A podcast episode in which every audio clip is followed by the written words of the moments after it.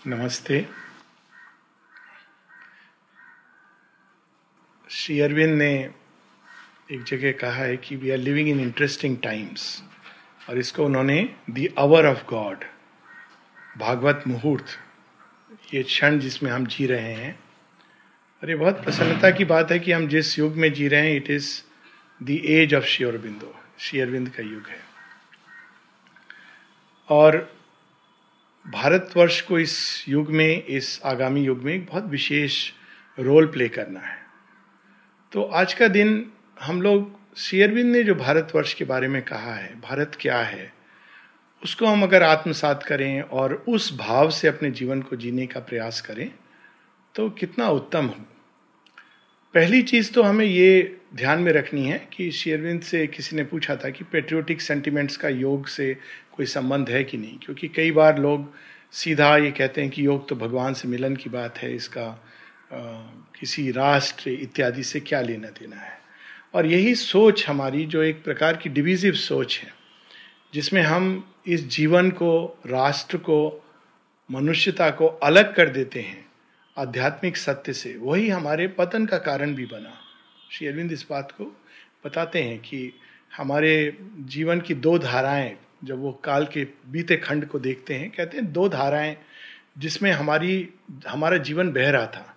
एक पॉलिटिकल, राजनीतिक और एक रिलीजियस, जो भारतवर्ष की ऊर्जा का स्रोत है।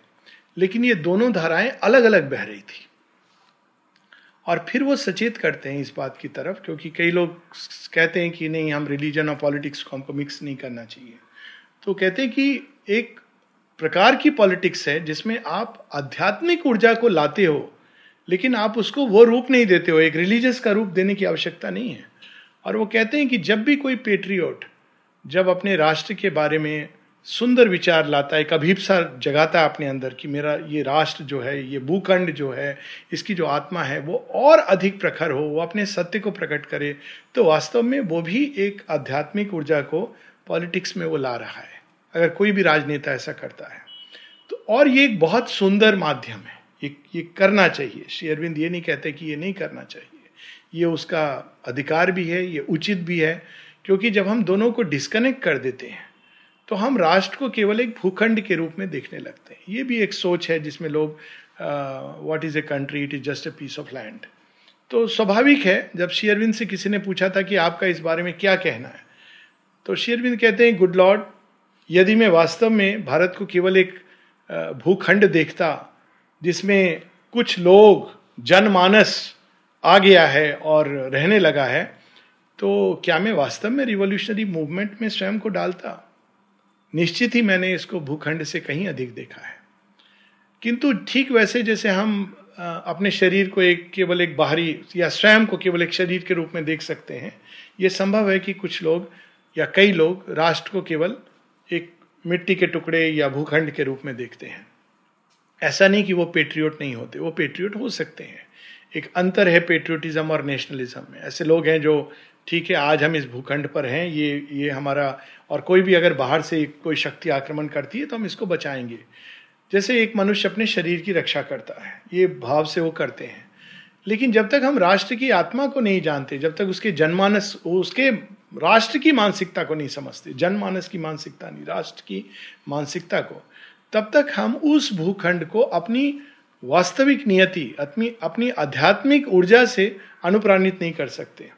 तब तक हम उसको, उसके अल्टीमेट ट्रुथ तक नहीं ले जा सकते। और ये हम देखते हैं, कई सारे राष्ट्र हैं, जो राष्ट्र हैं, आज अभी भी राष्ट्र हैं। फ्रांस है, अमेरिका है, और भी जर्मनी है, ये सब है।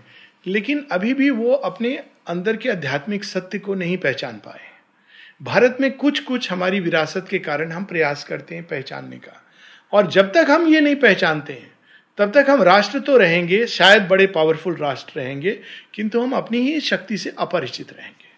और अपने ही गहरे सत्य से जब हम अपरिचित रहते हैं, किंतु शक्तिशाली बनते हैं तो हमारा वही हश्र होता है, जैसे बाली और सुग्रीव की कथा में हम देखते हैं, रामायण की कथा में।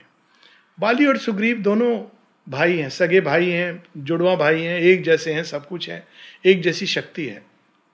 अंतर यह है कि बाली अपने आत्मा के सत्य को नहीं जानता है और सुग्रीव परिस्थितियों के कारण अपने आत्मा के सत्य को जान जाता है। आत्मा का सत्य क्या है? भगवान जिनके चरणों में वो समर्पण करता है। और इसीलिए बाली का अंत होता है और सुग्रीव बच जाते हैं। तो ये आवश्यक है कि हम केवल राष्ट्र को अपने सशक्त बाहरी रूप से मिलिट्री पॉइंट ऑफ़ व्यू से या एक इंडस्ट्रियलाइज नेशन के रूप में ये सब आवश्यक है। किंतु ये सब तब तक आ, हमको पूरी तरह से राष्ट्र का विकास नहीं होगा उत्थान नहीं होगा जब तक हम उसकी आत्मा को नहीं पहचानेंगे। तो ये पहला सत्य जो श्री अरविंद प्रकट करते हैं वो ये कि भारत केवल एक भूखंड नहीं है केवल ये जनमानस का जमावड़ा नहीं है कि सब लोग आके जमा हो गए और अब उनकी कलेक्टिव बिल जिसको हम मॉडर्न डेमोक्रेसी कहते हैं। ये एक आत्मा है, एक अपने आप में राष्ट्र की भी आत्मा होती है और उसको उस साथ एक होना और प्रकट करना, ये हर राष्ट्रीय, हर नागरिक का कर्तव्य होता है जो उस राष्ट्र में है। यानी नागरिक का कर्तव्य केवल ये नहीं है कि वो सारे रूल्स रेगुलेशन फॉलो कर रहा है। ये करने चाहिए, पर वो उस आत्मा को प्रकट करे। सच में क्या ये आत्मा होती है? इसको जानने के दो तरीके हैं। एक तो है कि जब हम बहुत इंटेंसली राष्ट्र से प्रेम करते हैं तो हम धीरे धीरे ठीक वैसे जब हम भगवान से प्रेम करते हैं तो हम उनके गुह्यतम सत्य को जानने लगते हैं। वैसे ही जब हम राष्ट्र को प्रेम करते हैं, अपने चैत्य से प्रेम करते हैं, केवल अपने मन से नहीं की मन से प्रेम करना ये हुआ कि हाँ हमारी बोली, हमारी भाषा, हमारा बोलचाल, हमारा चाल चलन केवल अपने बाहरी हृदय से नहीं emotionally attachment to the people of the soil केवल अपने पैशन और कॉमन इंटरेस्ट से नहीं, कि ठीक है, यहाँ हमारा व्यापार, कारोबार चलता है तो हमको एक दूसरे का देखभाल करना है। लेकिन जब हम अपनी चैत्य से जुड़कर, अपने ही अंदर के सत्य से जब हम एक राष्ट्र की को प्यार करने लगते हैं, यानी अहेतु की प्यार, ये नहीं कि उससे हमें क्या मिला। एक बार किसी ने पूछा था मुझसे बात बात में कि I can see that you love India how much you love India I see it cannot be measured तो पूछा उसने बड़ा बेवकूफ़ी वाला क्वेश्चन कि why do you love India तो मैंने कहा कि, आप प्यार में भी कोई कारण होता है? Do you have to have a reason you love India because India is lovable if you want reason अच्छा India is lovable I said ये दिमाग से सोच के नहीं होता कि इंडिया इज़ लवेबल ये एक भाव होता है जो आपके प्रकट होता है, जैसे आप किसी भी चीज़ को प्यार करते हो। वैसे ही आप उसको प्रेम करते हो क्योंकि आप उसके संपर्क में आते हो। ये तो एक तरीका है। पर अगर एक इंटेलेक्चुअली भी हम देखें तो भारतवर्ष आज तो बना नहीं है। ये एक हज़ारों वर्षों से अभी हाल में कश्मीर की सारी हिस्ट्री हो रही है जोग्राफी हो रही है। और लोग बात करते हैं कि कश्मीर में सौ वर्षों में ये हुआ और सत्तर वर्षों में ये हुआ। तो मैं उनसे पूछता हूँ कि सात सौ और सात हज़ार वर्षों में क्या हुआ? उससे आपको कोई लेना देना नहीं है। क्या पूरी हिस्ट्री पूरा इतिहास केवल सत्तर वर्षों में सिमटता है? अगर आप वास्तव में कश्मीर की हिस्ट्री आपको जाननी है, कश्मीर का नाम कश्यप ऋषि के उस पर पड़ा है। कश्यप मेर। और वहाँ से ये नाम शुरू होता है और अनेकों अनेकों। एक किसी ने प्रश्न किया और ये एक बड़ा अच्छा एक विषय है जिससे हम इसमें प्रवेश कर सकते हैं। किसी ने ये प्रश्न किया कि लेकिन लगता नहीं अलोकदा आपको कि वहाँ जो ट्राइबल कल्चर है वो डिस्ट्रॉय हो जाएगा? मैंने कहा एक्सक्यूज मी ट्राइबल कल्चर किसने बनाया कश्मीर को? ये तो वो भूमि थी जहाँ ऋषि थे, पातंजलि थे। पातंजलि ऋषि जो, जिनके नाम से हम सारे योग सूत्र कहते हैं, अभिनव गुप्त थे। वहाँ पे हाईएस्ट सेंटर ऑफ़ लर्निंग थी। ये वो भूमि है जहाँ Buddhism, Vedanta, Shaivism, tantra, Sikhism, Rana Ranjit Raja Ranjit Singh की भूमि क्रिश्चियनिटी क्राइस्ट की भूमि जुडाइज्म मोजेस की भूमि सूफीज इस्लाम की एक एक इस्लाम का जो एक स्पिरिचुअल साइड है, उसकी भूमि। आप कह रहे हो ये ट्राइबल्स है? किसने बनाया? क्या कहीं ऐसा तो नहीं कि पिछले दो वर्षों 200 300 वर्षों में जो इन्वेशन हुए, वास्तव में कश्मीर के साथ बहुत अन्याय हुआ है भारत के साथ भी ये अन्याय हुआ। आप कल्पना कर सकते हैं कि किसी स्टेट को एक राजा ने एक ने बेचा और दूसरे ने खरीदा।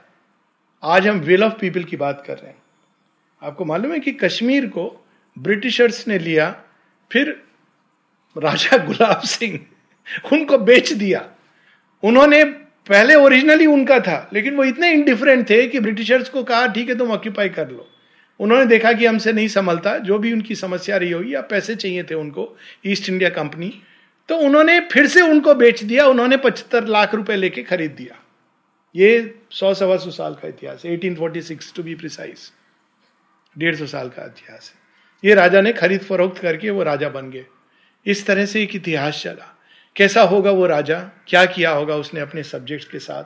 फिर मुगल्स और कितने सारे किंग जिन्होंने लूटा प्लंडर किया। अभी भी जो नाम है, बारामुल्ला, ये सब, शेषनाग अनंत नाग ये नाम अभी भी कश्मीर में, वो उसकी पुरातन पहचान बताते हैं। श्रीनगर, आप कल्पना कर सकते हैं।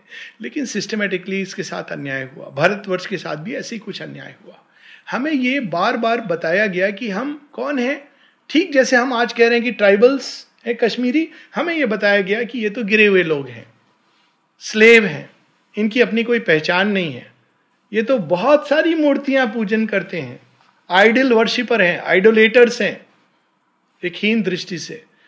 एकम सद विप्रा बहुधा वदंती, इसकी कोई चर्चा नहीं। ये तो पेड़, पौधा, पानी, मिट्टी, ना जाने क्या क्या पूछते हैं, क्योंकि ये एनिमिस्टिक विचारधारा के लोग हैं। ये भगवान को नहीं जानते। भगवान तो केवल एक हैं, जो आज तक केवल एक ही बार जन्मे और एक किताब उन्होंने दी, उसी को पढ़ लो तो तुम्हारा कल्याण है। और लोगों ने इस विचारधारा को सत्य मान लिया। क्यों सत्य माना? क्योंकि उनके पास शक्ति थी और सामर्थ्य था। तो ये शेरविंद फिर से हम लोगों को स्मरण दिलाते हैं, यदि तुम्हारे पास शक्ति और सामर्थ्य नहीं है तो ये भूल जाओ कि कोई तुम्हारी बात सुनेगा। अगर आप टेबल पे किसी के साथ बात करोगे तो अगर आप शक्तिशाली नहीं हैं, आप एक भीरू व्यक्ति हैं, आपके पास बल नहीं है, शक्ति नहीं है, और आप कहेंगे, हम लोग ऐसा करते हैं, एक नॉन वायलेंस की ट्रीटी करते हैं।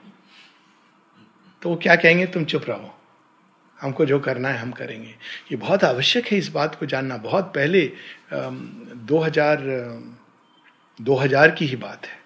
अब्दुल कलाम का एक हमारे तब वो प्रेसिडेंट नहीं थे ऑफ़ कोर्स तो वो आए थे और जिस इंस्टीट्यूट में मैं काम करता था, दिल्ली में, वहाँ उन्होंने एक लेक्चर दिया जस्ट हम लोग तीस, पैंतीस लोग थे तो मैं भी उनमें से था, और छोटा सा क्लासरूम इतना बड़ा। तो अब्दुल कलाम तब भी बहुत की क्या कहें, कैसे शुरू करेंगे, कैसे? तो आए अपनी करेक्टरिस्टिक स्माइल के साथ फ्रेंड्स बोल के मुड़ गए। मुड़ के उन्होंने बोर्ड पर लिखना शुरू किया और सब सोच रहे हैं क्या लिखने वाले हैं। कोई फॉर्मूला फिजिक्स का क्या? उन्होंने लिखा strength respects strength the Upanishad मुझे तो उसके बाद कुछ सुनने का, मैंने कहा, जो व्यक्ति ऐसा लिख रहा है। देखिए, ये लोगों के अंदर कैसी ये फॉल्स इंप्रेशन है, मुस्लिम, हिंदू, जो भी जागृत है अपनी सोल के प्रति, वो इस सत्य को जानता है। स्ट्रेंथ रिस्पेक्ट स्ट्रेंथ तो शेरविंद, हम लोगों को ये बताते हैं कि हमको फिर से उस स्ट्रेंथ को रिकवर करना है। वो स्ट्रेंथ केवल किताबी ज्ञान से नहीं आएगी। हम लोग बहुत पंडित हैं। लेक्चर देने में बड़े होशियार हैं। किसी किताब से पढ़ करके हम लेक्चर दे देंगे लेकिन लेक्चर के बाद हमारी आँख कहाँ रहती है? खाने के ऊपर। दावत में क्या मिलने वाला है? और शेरविंद कह, क्या कहते हैं? Recover the Vedas the Upanishad the Gita recover them in your heart live them recover the Aryan character the nobility of thought. कौन था आर्य? आर्य केवल जो ओरिजिनल यहाँ भूमि में दस हज़ार वर्ष पहले जो ये गीत गाते थे, असदो माँ सदगमिया, तमसो माँ ज्योतिर्गमिया, अभी हम लोगों ने इसको स्मरण कर लिया है, लेकिन विस्मृत हो गए अंदर में। कौन सा, कैसी उनके अंदर फायर रही होगी कि जो ढूंढ रहे हैं कि प्रकाश कहाँ है, सत्य कहाँ है, प्रेम का स्रोत कहाँ है, आनंद कहाँ है, कैसी उनके अंदर सामर्थ्य रहा होगा, कैसे थे वो ऋषि? कैसा था वो त्याग की दधीशी कहते हैं कि मेरे मेरे पूरे जन्म की तपस्या मैं दान में दे देता हूँ। ले जाओ मेरी हड्डियाँ और इनसे असुर का संहार करो। और कैसे हैं वो ऋषि जो पैसा लेकर के आजकल कोर्स करा रहे हैं? और जो ये कह रहे हैं कि हमारे कितने अनुयायी हो गए, तुम्हारे कितने अनुयायी हो गए? मैं दधीची की बात कर रहा हूँ। कैसा, कैसे थे वो तेजस्वी त्यागवान?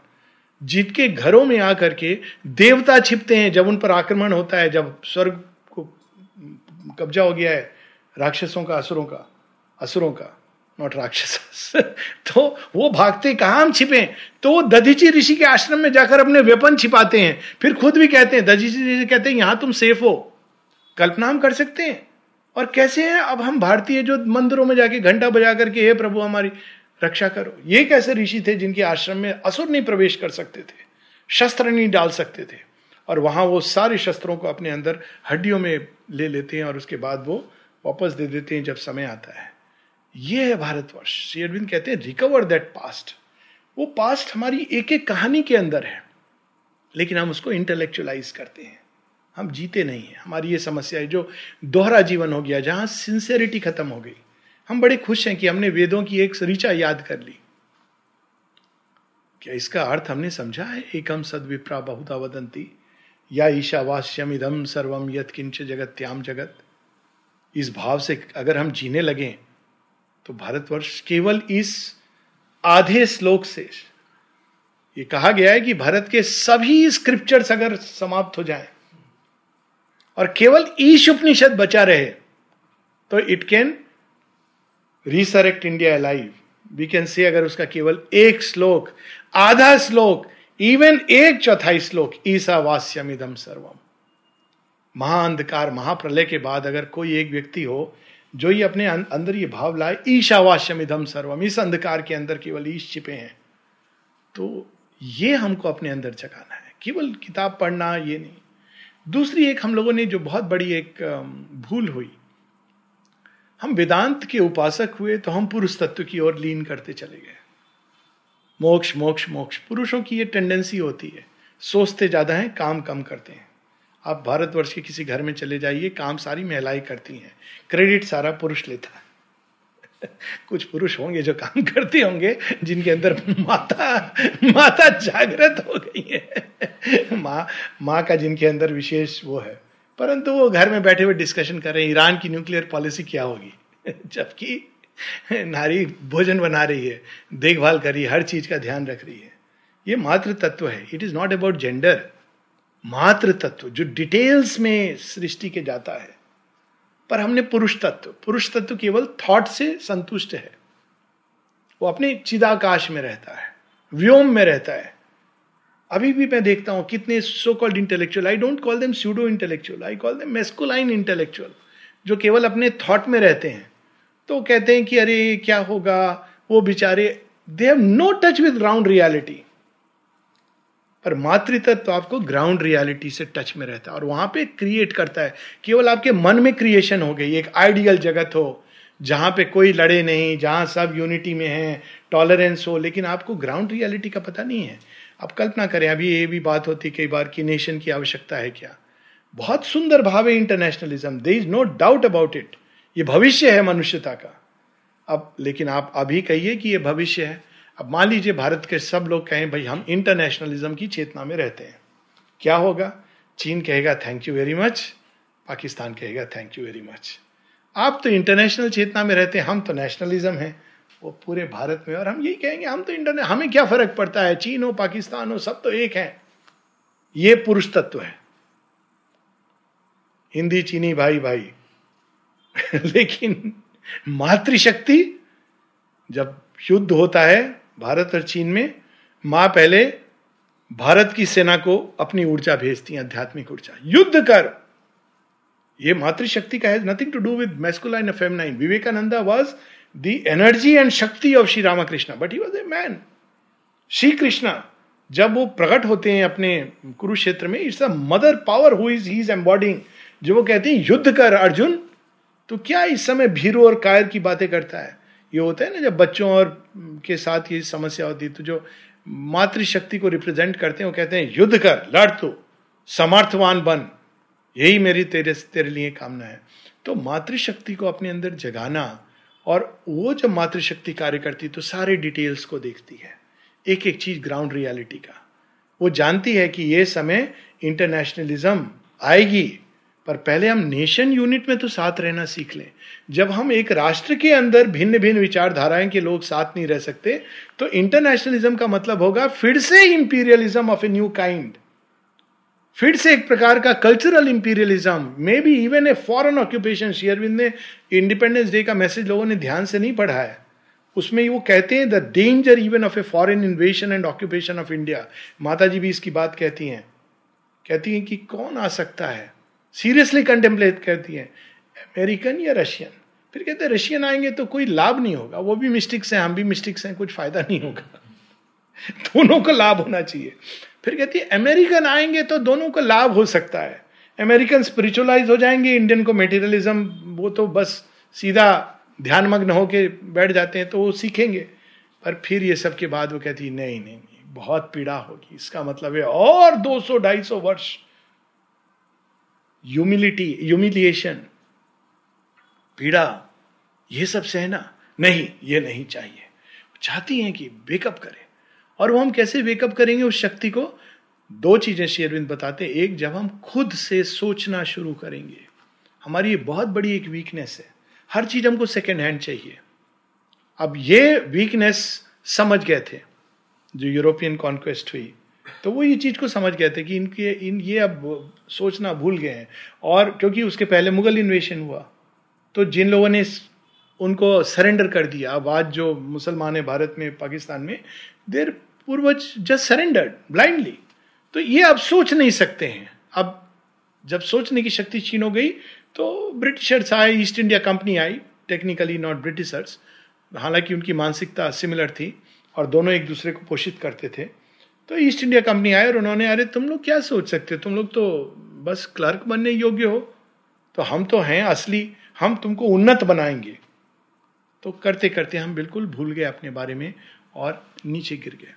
श्री अरविंद क्या करते हैं? कैसा राष्ट्रवाद लाते हैं? उनका राष्ट्रवाद आध्यात्मिक राष्ट्रवाद है। We should know the difference ये वो एक टाइटनिक राष्ट्रवाद नहीं है जहाँ हम दूसरे देश को तबाह करते हैं। आध्यात्मिक राष्ट्रवाद वो है जिसमें हम हर एक राष्ट्र अपनी आध्यात्मिक सत्य को पहचानता है, आध्यात्मिक सत्ता को जानता है, आध्यात्मिक ऊर्जा को जगाता है और उसको राष्ट्र के पोषण में और सभी कर्मों में लगाता है। ये तीसरा हमारा फॉल्ट था। वो फॉल्ट क्या है। एक तो हमने सोचना बंद किया। तीसरा, हम शक्ति विहीन हो गए। शक्ति विहीन हो गए तो हम श्री विहीन हो गए। श्री विहीन हो गए तो हम संपदा विहीन हो गए। लोग लूट के लेते जाते रहे और हम वैसे के वैसे रहे। और जो भी हमारी आध्यात्मिक ऊर्जा थी, वो केवल अदरवर्ल्डली बनती चली गई। तो अब श्री अरविंद क्या कहते हैं? हमको we have to let this spiritual energy flow into creativity and life जीवन के सब क्षेत्रों में, चाहे वो कुकिंग हो चाहे वो घर बनाना हो, चाहे वो राष्ट्र का निर्माण हो, चाहे वो पॉलिसी डिसीशंस हो, चाहे वो एजुकेशन हो, चाहे वो साइकोलॉजी हो, चाहे वो हेल्थ का फ़ील्ड हो, चाहे वो एडमिनिस्ट्रेशन हो पॉलिटिक्स हो, सब फ़ील्ड में हमको उस आध्यात्मिक ऊर्जा को जगा के फ्लो करना है। पहले तो हमें जगाना होगा, वो केवल थॉट नहीं है। तब हम हमारे परस्पर संबंध हो, एक आर्य के कैसे संबंध होते थे?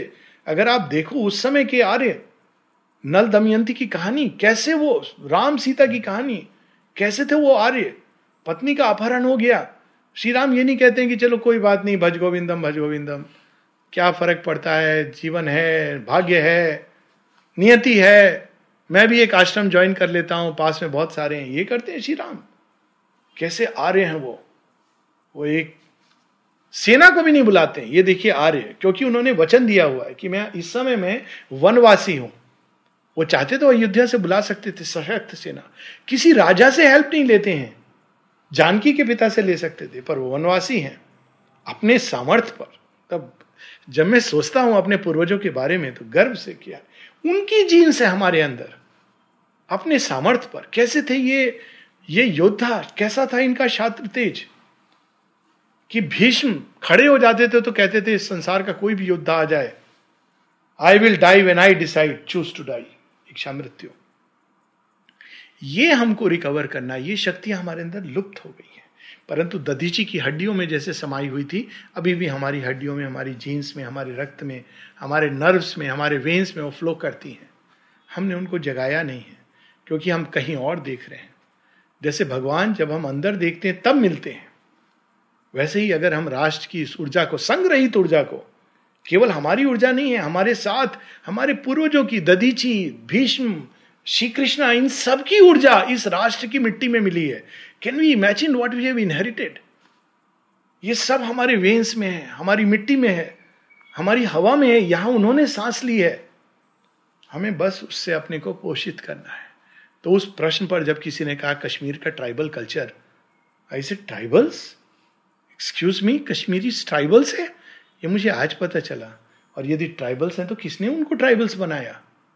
उनको तो याद करना है। अभिनव गुप्त को याद करना है। उनको तो सूफिज्म को याद करना है। उनको बुद्धिस्ट थॉट को याद करना है। शंकराचार्य को याद करना है। ये है कश्मीरी। उनको ऐसे ट्राइबल्स मत बना दो। अभी तो बहुत काम करना है उनको। और इसमें हम सबको इस निर्माण में योगदान करना है, गले लगाना है, प्रेम की उस ऊर्जा को लाकर। तो ये चौथी चीज़ है जहाँ हमको फिर से थ्रू द थॉट हमको डरना नहीं है विचार से। विचारधाराएँ होंगी तो उसके अपोजिंग भी बहुत सारी विचारधाराएँ आएँगी। वी शुड बी अफ्रेड हमें फ्रीली जाकर के अपनी विचारधाराओं को एक्सप्रेस करना चाहिए। डरे हुए लोग हैं। कई बार ऐसे मैं देखता हूँ कि वो जो so called so called secular liberal वो चिल्ला चिल्ला के बोलते हैं। पर जो थोड़े भारत एक आत्मा है, उनको डर लगता है, बोलने में उनको लगता है। पता नहीं, लोग सोचेंगे दकियानुसी ये सुपरस्टिशियस है। वाई हमें तो गर्जन के साथ बोलना चाहिए, इसमें कोई बुराई नहीं है। एक सत्य को प्रकट किया, इसका किसी पॉलिटिक्स से कोई लेना देना नहीं है। चाहे वो ये गवर्नमेंट हो या वो गवर्नमेंट हो या कोई गवर्नमेंट नहीं हो, एक ऐसा सत्य है जो हमको जीवित रखना है। पर हम क्यों नहीं बोल पाते हैं? क्योंकि हम उसको जीते नहीं हैं। हमने कहीं किताब में पढ़ लिया या किसी से सुन लिया। जिस दिन हम इसको जिएँगे, तब हमारी वो अवस्था होगी जो स्वामी विवेकानंद की। क्या सिखाया उन्होंने? जब वो खड़े होते हैं शिकागो में, लोग ये समझ रहे हैं कि ये एक सन्यासी, गरीब आदमी। लोगों ने बहुत दिन तक उनको रहने की जगह नहीं दी थी। उनको बोलने को नहीं मिल रहा था बिकॉज़ ही नीडेड रिकमेंडेशन कोई भले मानस को उनकी बात अच्छी लगी तो रिकमेंड किया। कोई गणमान्य अमेरिका का रिकमेंड करेगा स्वामी विवेकानंद को बोलने के लिए। नाम सुना है कभी किसने रिकमेंड किया था? Is irrelevant but Swami Vivekananda is still relevant जाके वो कैसे प्रारंभ करते हैं? मुझे गर्व है कि मैं एक ऐसी संस्कृति और एक ऐसे धर्म से आ रहा हूँ, जिसने सारे विश्व को एक सूत्रता का परिचय दिया है। ये गर्व होना चाहिए। You talk about unity we will show the way to unity इस तरह नहीं। पॉलिटिकल एडजस्टमेंट एंड अपीजमेंट शेरविंद बहुत पहले क्वेश्चन करते हैं। You cannot bring Hindu Muslim unity by the politics of appeasement and adjustment संभव ही नहीं है। आप किसी को इतना टुकड़ा दोगे, वो थोड़ी देर में, वो एक हिंदी में कहावत है ना कि वो हाथ पकड़ के पहुँचे, पहुँचा पकड़ के, हाथ तक पहुँचना या आस्तीन पकड़ के, कि वो सारा कुर्ता मांगेगा। पर जब आप एक स्ट्रांग व्यक्ति होते हो, जब आप समझते हो कि डीपर बेसिस ऑफ़ यूनिटी ये है कि तुम और मैं अलग नहीं है, हमारे धर्म और रीति रिवाज अलग हो सकते हैं। पर तुम भी वही संतान हो, उसी माँ की संतान हो। That is the basis of deeper unity जो भारतवर्ष को दिखाना है। इसीलिए भारतवर्ष इतनी सारी समस्याओं से घिरा हुआ है, क्योंकि उसके पास वो डीपर इलाज है, सारी प्रॉब्लम्स उसके पास आई हैं। तो हमको फिर से इस सत्य को अपने अंदर जगाना है और इसको जीवन में उतारना है। और स्वामी विवेकानंद की बात कर रहा था एक और मुझे बड़ी सुंदर, कितने सारे यहाँ से गुरु गए। शेरविंद कहते हैं one of the things is India spiritual gift to the world which has already begun तो एक इनसे, कौन से गुरु थे जिन जिन, जिनसे उन पूछा ऑडियंस ने वेस्टर्न ऑडियंस ने, पूछा कि आप कहते हो आपके अंदर आत्मा है आत्मा है, हम सुन रहे इतनी देर से। कहते हैं कि नहीं, मैं ये नहीं कह रहा हूँ कि मेरे अंदर आत्मा है। अच्छा तो आप क्या कहते हो? मैं आत्मा हूँ, ये शरीर मेरे, मेरा है, मैं आत्मा हूँ। I am the soul and this is the body ये कौन कह सकता है इतने? और सुनने वाले स्टंट उसके बाद कोई पूछ नहीं रहा है लॉजिक आपने आइडेंटिफाई किया है। आप अगर ये जानते हो कि आप भूखे हो तो आप क्या लॉजिक देते हो कि मैं भूखा हूँ क्योंकि देखो मेरी जबान सूख रही है, मेरे मेजर कर लो गैस्ट्रिक एसिड बढ़ गया होगा। जब आप भूखे होते हो तो आप क्या कहते हो? मैं भूखा हूँ, मैं प्यासा हूँ। जिस दिन हम उस इंटेंसिटी के साथ ये कह सकेंगे कि मैं आत्मा हूँ, मैं भगवान की संतान हूँ, मैं मातृपुंज हूँ, शक्तिपुंज हूँ। उस समय सारा सारा संसार क्या? सृष्टि घुटने टेकेगी। वो रिसोर्सेज जो छिपे हुए हैं, धरती माँ ला करके प्रकृति माँ ला करके भारत के हाथ में डालेगी। हम गरीब नहीं हैं। हमने अपने को विपन्न बना लिया। तो ये सब हमको रिकवर करना है फिर से। और ये सब केवल इसलिए नहीं कि लोग बड़े गर्व के साथ हो हम भारतीय हमारे इतिहास को देखो, महाभारत, पुष्पक विमान, नहीं, ये भविष्य के निर्माण में जाना है। इस सत्य को हमको भविष्य के निर्माण में। भविष्य किस दिशा में जा रहा है? श्री अरविंद अपने पाँच ड्रीम्स में ये बताते हैं। पहला तो यह है, rise of India, freedom of India. केवल फ्रीडम वो नहीं है कि ब्रिटिश से हम फ्री हो गए।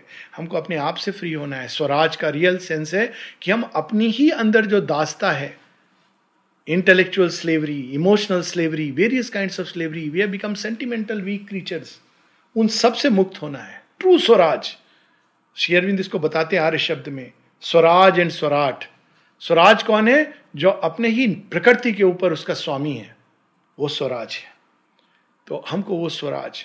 दूसरा, कहते हैं एशिया मस्ट राइज वो हम देख रहे हैं, ये दोनों चीज़ें हो रही हैं। Asia is also rising unexpectedly ये एशिया की सेंचुरी है आने वाली सेंचुरी तीसरा वो कहते हैं कि India's gift to the world word gift spiritual gift क्योंकि भारतवर्ष वो देगा जो भारतवर्ष के पास है। और वो कहते हैं America should bring money to India Swami Vivekananda ji ने एग्जैक्टली सेम चीज़ कही। वो कहते तुम लोग अपने फादर्स को क्यों भेज रहे हो इंडिया में? उनकी ज़रूरत नहीं है। माता जी ने भी ये कहा, जब दो क्लर्जी उनको बोर्ड पे मिलते हैं, जब वो इंडिया आ रही हैं। तो वो कहते हैं कि आप संडे प्रेयर में नहीं आई। माँ कहती है, सच कहूँगी, तुम सुन पाओगे? हाँ हाँ आप कहिए। क्या आपको विश्वास नहीं? कहते, नहीं, तुम्हारे वो वाले भगवान में विश्वास नहीं है। और बाई दी तुम कहाँ जा रहे हो? इंडिया और चाइना? तुम्हारी सभ्यता के जन्म लेने के हज़ारों वर्ष पूर्व उन्होंने एक मार्ग ढूंढ लिया था, जिसके द्वारा वो भगवान को प्राप्त कर सकते थे। तुम वहाँ सिखाने जा रहे हो? क्या सिखाओगे? कुछ सीख सको तो सीख सको। ये है भारतवर्ष। और हमको उस चेतना में उठना है। India gift to the world जब हम, हमारे पास वो गिफ्ट होगा, तभी तो हम देंगे। And what should America bring माँ ने भी यही कहा, और यही चीज़ स्वामी विवेकानंद जी कहते हैं। कहते हैं, भाई, तुम पैसे दो, तुम्हारे पास केवल पैसा है। Give money so that India can use it for good of the world और जब अमेरिका पाकिस्तान को सपोर्ट कर रहा था, माँ ने कहा they are all in falsehood including the United Nation बहुत स्ट्रॉन्ग वर्ड्स हैं उनके।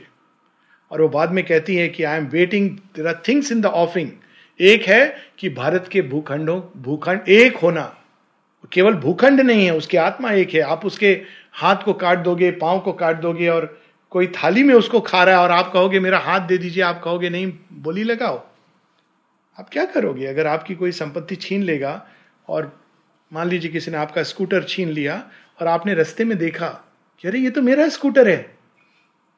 आप पैसे देके खरीदोगे वापस। चोरी है। आप उसको लोगे। उसके लिए चाहे जो भी करना पड़े। तो उसी प्रकार से भारत वो बताती हैं कि पाकिस्तान पाँच भागों में स्प्लिट होगा और एक कन्फेडरेशन बनेगा इंडिया के साथ। ऑफकोर्स कश्मीर और लद्दाख और जम्मू ये सब भारत के हैं। साथ एक होने क्योंकि ये भारत का मस्तक है। और देखिए, कितनी इंटरेस्टिंग बात है। होस्टाइल फोर्सेस कैसे बोलती हैं? पार्लियामेंट में एक नेता कहते हैं कहते हैं कि भारत का शीश काट दिया, जबकि शीश जोड़ा गया।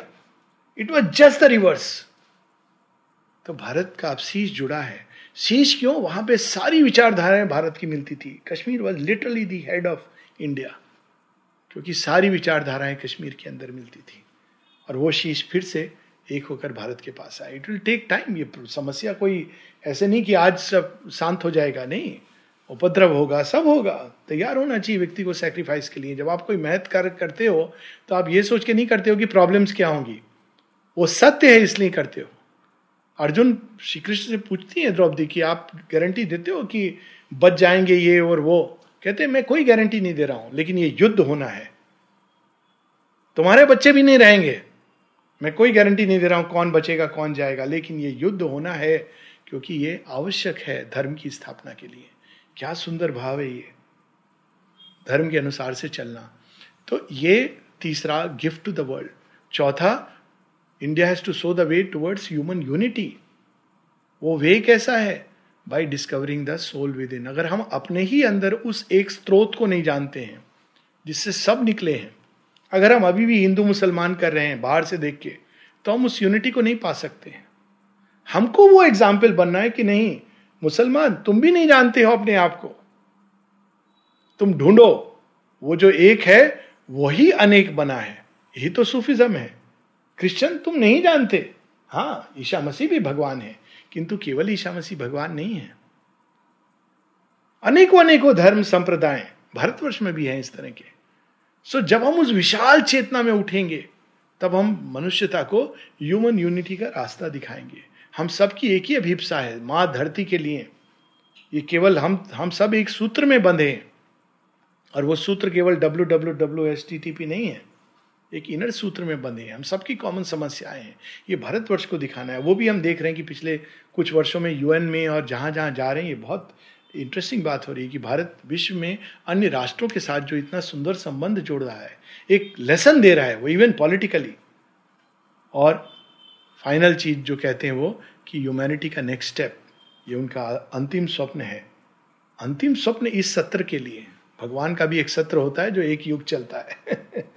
कहते हैं कि भारत को वो रास्ता दिखाना है कि कैसे मनुष्य से super humanity the superman of tomorrow the supermental being तो किसी ने कहा, भारत को क्यों? कहते हैं, अगर भारत नहीं कर पाएगा, जहाँ इतनी अधिक आध्यात्मिक ऊर्जा और आध्यात्मिक संपदा है, जहाँ माँ एक जगह लिखती है India is the only land where the psychic law can and must prevail जन्म से यहाँ हम सरेंडर फेथ इसकी घुट्टी पी करके बड़े हुए हैं। अन्न प्राशन होता है, ओम की ध्वनि के साथ होता है, लिखना सीखते हैं, माँ सरस्वती की वंदना करके। ये हमारे रक्त के अंदर है। तो अगर भारत नहीं दिखा सकता ये राह तो ये लगभग असंभव है कि कोई और राष्ट्र सुपर ह्यूमैनिटी की तरफ़ लीप ले सकेगा। अगर वो प्रयास करेगा तो वो रावण टाइप की सुपर ह्यूमैनिटी, क्योंकि शेयरविंद बताते हैं दो प्रकार की सुपर ह्यूमैनिटी की दिशा में मनुष्य जा सकता है, एक आसुरिक और एक दैविक। बहुत सुंदर उनका ऐसे the superman must read. तो कहते हैं, आसुरिक सुपर ह्यूमैनिटी जहाँ केवल बाहरी शक्ति, बल, सामर्थ, जिससे हम लोगों को क्रश करते हैं, राष्ट्रों को समाप्त करते हैं, दबाते हैं और दूसरी सुपर ह्यूमैनिटी दैविक, जिसमें शक्ति भी है, किंतु उसके केंद्र में प्रेम है और उसके मस्तक पर ज्ञान है और इनसे पोषित होती हुई वो ऊर्जा सुपर ह्यूमन डीड्स करती है। तो हमको दैविक सुपर ह्यूमैनिटी की तरफ़ जाना है और वहाँ से फिर छलांग लगा के दैविक और असुर दोनों के परे the supermental being of tomorrow तो ये सब भारत की नियति है और भारत एक दिन निश्चित रूप से इसको प्राप्त करेगा। समाप्त करने के पहले श्री अरविंद की वाणी से हम लोग कुछ पढ़ सकते हैं। एक चीज़ श्री अरविंद बताते हैं कि पेट्रियोट और पेट्रियोटिज्म और नेशनलिज्म ये दो अलग बात, अलग चीज़ है। ऐसा हो सकता है कि कोई व्यक्ति देशभक्त हो, लेकिन वो राष्ट्रभक्त होना दो अलग चीज़ें हैं। देशभक्त देश की मिट्टी के लिए जान देता है, लेकिन राष्ट्रभक्त उसके अंदर एक राजसिक चेतना होती है। उसकी रक्षा करता है, वो उसको, उसके अंदर जो उसका चरित्र है, उसको बाहर लाता है, क्योंकि वो जानता है कि राष्ट्र केवल भूखंड नहीं है। देशभक्त भूखंड के लिए खड़ा हो जाएगा और गोली सहलेगा या गोली मार देगा। और शेरविंद कहते हैं कि previously we had patriotism but not nationalism nationalism is the need of the hour यहाँ पर वो ये कह रहे हैं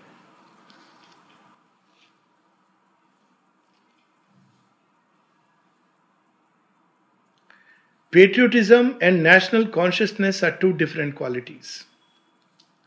The patriot lives in a rapture of service to the motherland. He perceives her everywhere, looks upon her as a godhead, and to her offers all work done as a sacrifice for the good of the country. His own interest merges in the interest of the country. फिर वो बताते हैं कि Britishers के बारे में वो example देते हैं आगे वो कहते हैं, लेकिन नेशनलिस्ट क्या होता है? कि ब्रिटिशर्स पेट्रियोट नहीं थे, लेकिन उनके अंदर एक नेशनल प्राइड था। नेशनलिस्ट के अंदर ये प्राइड होता है कि हम कौन हैं, कहाँ से आए हैं। तो ब्रिटिशर्स के अंदर ये प्राइड था।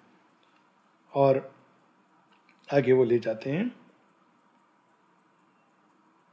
they had the national feeling what is this nationalism the pride that our country is the best the nations and customs religion character morality, strength, courage, intelligence, opinion, and work of a nation are inimitably perfect unattainable by others ये ego self ये ज़रूरी है आप सीधा I am beyond everything शेरविंद कहते हैं कि patriotism is sattvic in nature and nationalism is rajasic एक में ब्रह्म तेज की संभावना एक में छात्र तेज किंतु ब्रह्म तेज बिना छात्र तेज के देखिए आप जब विश्वमित्र जी के आश्रम में जब अटैक होता है तो विश्वमित्र तो ब्रह्म तेज की प्राप्ति में उन्होंने क्षत्रिय तत्व को त्याग दिया है तो किसको बुलाते हैं? राम और लक्ष्मण जाते हैं रक्षा करने के लिए। यू नीड बोथ आप त्याग नहीं कर सकते एक काम। I shall advance at the same time the interest of my nation it is the duty of every one in the country to fight for her honor, glory, and prosperity. It is the religion of the hero, if need be, to die bravely in that fight. This sense of duty exhibits the main characteristic of the national consciousness. Patriotism is in its nature sattvic, whereas the national consciousness is rajasic. One who can lose his ego in the ego of the country is the ideal patriot. One who aggrandizes the ego of the country, all the while maintaining intact his own ego, is a nationally conscious individual. अब वो punch line दे रहे हैं। The Indians of that epoch they are wanting in national consciousness उनको यही गर्व नहीं था कि हमारा राष्ट्र क्या है। जब आगे दरवाज़ा खटखटाने तो राजपूत लड़ने लगे। थोड़े दिनों बाद वो अकबर की सेना में आ गए। मराठा पर आक्रमण हुआ, मराठी लड़ने लगे। क्यों? क्योंकि आपको बचाना है। पेट्रियट्स थे। पर राष्ट्र है आपका, जिसका गौरव है, जिसका गर्व है, ये नहीं था। We do not mean to say that they never care for the good of the nation but if there was the least conflict between their personal interest and that of the country they often sacrifice the good of the country to achieve their own यही होता था। राजपूत, कितने ऐसे instances है जहाँ वो साथ में नहीं आए, क्योंकि उन्होंने फिर अपना, जब अपना लाभ वॉज़ एट कंफ्लिक्ट तो उन्होंने अपना लाभ चुना। Rana Pratap was an exception he refuse the treaty और राणा प्रताप ने कितना प्रयास किया उस समय के सब राजाओं को साथ आने को? साथ नहीं आए। राणा प्रताप से doesn't matter I will fight he fought and lost अकेले चले गए। हल्दी घाटी का युद्ध चेतक फ़ेमस हो गया। फिर से पूरी आर्मी उन्होंने संग्रहित की। Rana Pratap never lost finally अंत में वो फिर से उनका, उन्होंने रिक्लेम किया बहुत सारे पोर्शंस और यहाँ तक कि मुगल बादशाह कहता है, शत्रु मिले तो ऐसा मिले। That is the you know national pride is no I will prefer defeat than to bow down according to us the lack of national consciousness was a more fatal defect than the lack of unity If full national consciousness spread everywhere in the country, then unity could be realized even in this land afflicted with division so ये need of the our है भारत में एक नया राष्ट्र खड़ा हो रहा है और बहुत सारे डिबेट बहुत सारे विचारधाराएँ आ रही हैं, ये यज्ञ कुंड है, और उससे हमको परेशान नहीं होना चाहिए इट्स नेचुरल लेकिन हमारे लिए बहुत अच्छा है कि हमारे पास डायरेक्ट श्री अरविंद का विजन है। बस चाहिए ये कि हम उसको पढ़ें, विस्तार से पढ़ें, केवल इधर उधर से दो चार सेंटेंसेस नहीं, और सबसे अधिक उसको हम अपने जीवन में उतारने की चेष्टा करें, और यदि हम उसको करेंगे तो असंभव नाम का शब्द हमारी डिक्शनरी से समाप्त हो जाएगा। वंदे मातरम।